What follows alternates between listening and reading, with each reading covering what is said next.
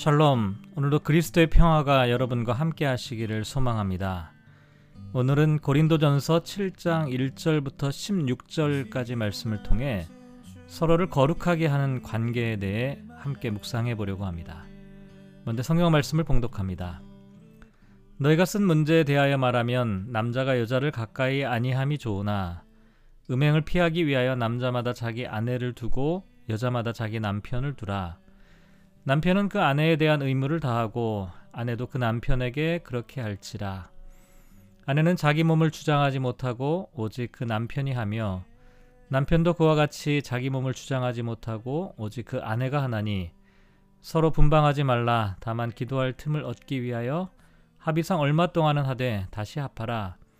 이는 너희가 절제 못함으로 말미암아 사탄이 너희를 시험하지 못하게 하려 함이라 그러나 내, 내가 이 말을 허, 함은 허락이, 허락이요 명령은 아니라 나는 모든 사람이 나와 같기를 원하노라. 그러나 각각 하나님께 받은 자기의 은사가 있으니 이 사람은 이러하고 저 사람은 저러하니라. 내가 결혼하지 아니한 자들과 과부들에게 이르노니 나와 같이 그냥 지내는 것이 좋으니라. 만일 절제할 수 없거든 결혼하라. 정욕이 불같이 타는 것보다 결혼하는 것이 나으니라. 결혼한 자들에게 내가 명하노니 명하는 자는 내가 아니요 주시라.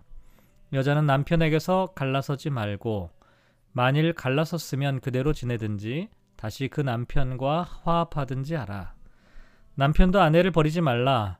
그 나머지 사람들에게 내가 말하노니 이는 주의 명령이 아니라 만일 어떤 형제에게 믿지 아니하는 아내가 있어 남편과 함께 살기를 좋아하거든 그를 버리지 말며 어떤 여자에게 믿지 아니하는 남편이 있어 아내와 함께 살기를 좋아하거든 그 남편을 버리지 말라.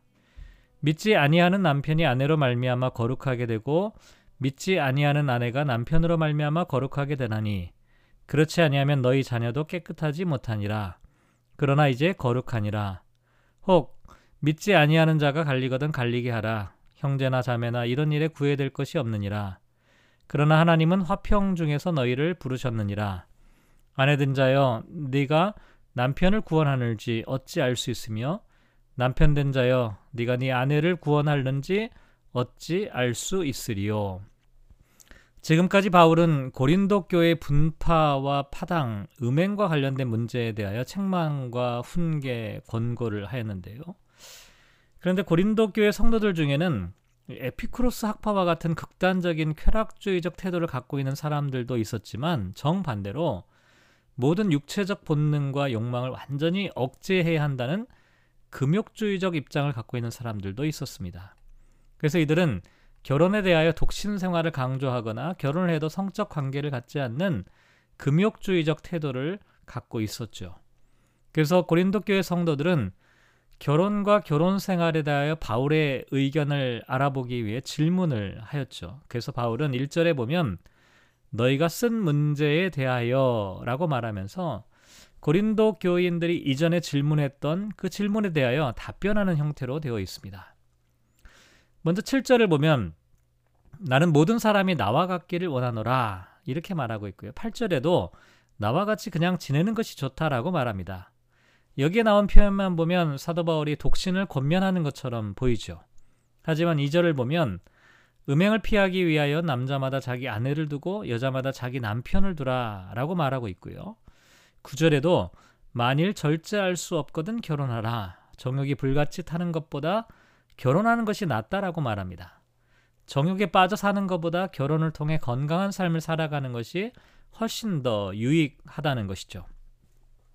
이와 같은 바울의 권면을 생각해 보면 결혼을 하라는 말인지 아니면 독신으로 살아야 한다는 말인지 정확하게 알기가 쉽지가 않습니다. 그런데 바울이 이렇게 두 가지 가능성에 대하여 다 말하고 있는 이유는 결혼을 하든지 독신으로 살든지 어느 것이 더 우월하거나 도덕적인 정당성이 있는 것이 아니기 때문입니다.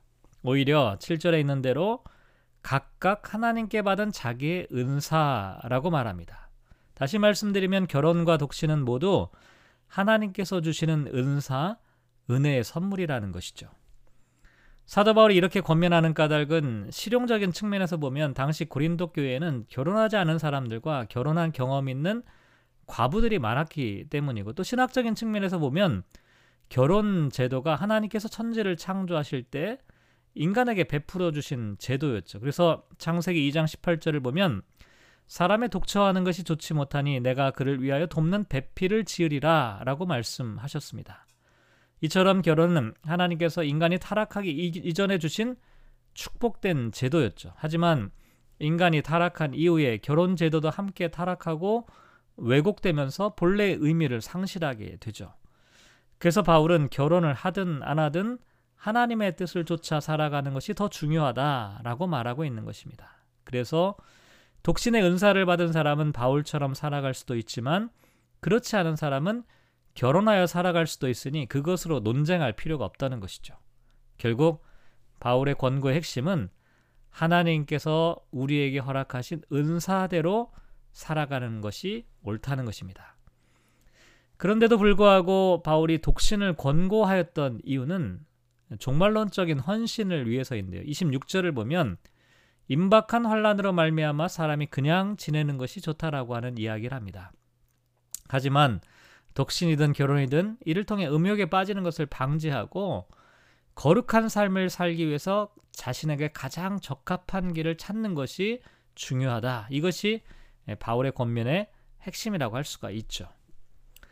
또 10절부터는 이미 결혼한 사람들의 권면이 나와 있는데요. 도덕적으로 극히 타락해 있던 고린도 지역은 여러 가지 이유로 이혼을 하는 경우가 허다했습니다.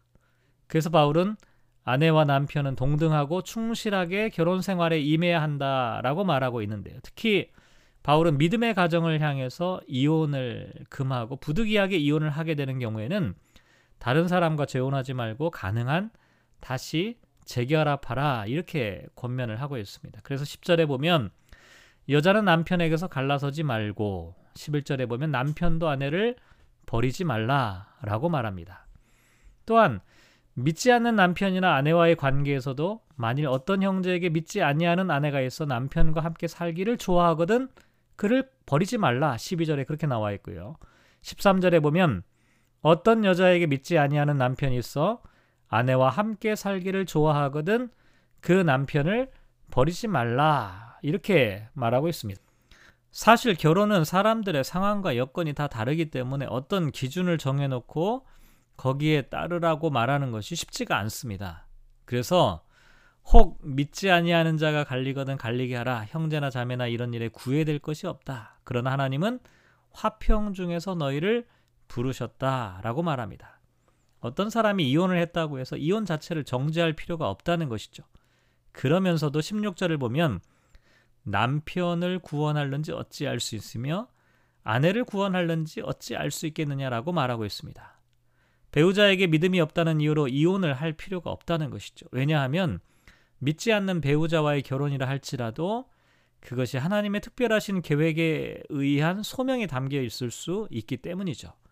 그래서 14절에 보면 믿지 아니하는 남편이 아내로 말미암아 거룩하게 되고 믿지 아니하는 아내가 남편으로 말미암아 거룩하게 될 수 있다 이렇게 말합니다. 오늘 말씀을 통해 결혼의 의미를 함께 고민하는 시간이 되었으면 좋겠는데요. 사람과 사람의 만남에서 좋은 사람을 만나는 것도 매우 중요한 일입니다. 하지만 자신이 상대방에게 좋은 사람이 되는 건 더욱더 중요한 일이죠. 그리고 또한 이와 같은 만남이 서로를 거룩한 삶으로 인도하는 것이 가장 중요한 예, 일입니다. 하나님께서 아담과 하와를 만나게 하신 것도 사랑과 진실함으로 살아가는 법을 서로에게 배울 수 있도록 기회를 주신 것이죠. 우리의 만남과 결혼이 이와 같은 의미를 온전히 간직할 수 있기를 소망합니다.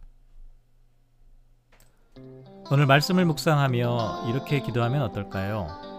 남편과 아내가 서로에게 책임과 의무를 다하게 하소서. 서로를 거룩하게 하는 사람이 되게 하소서. 주께서 허락하신 은사에 따라 살아가게 하시고 다른 사람을 판단하거나 정죄하지 않게 하소서. 남편과 아내가 서로를 구원의 길로 인도하는 사람이 되게 하소서. 오늘 하루를 또 살아갑니다. 우리 모두가 서로를 거룩하게 하고 서로를 구원의 길로 인도하는 소중한 만남을 하시기를 주님의 이름으로 축복합니다.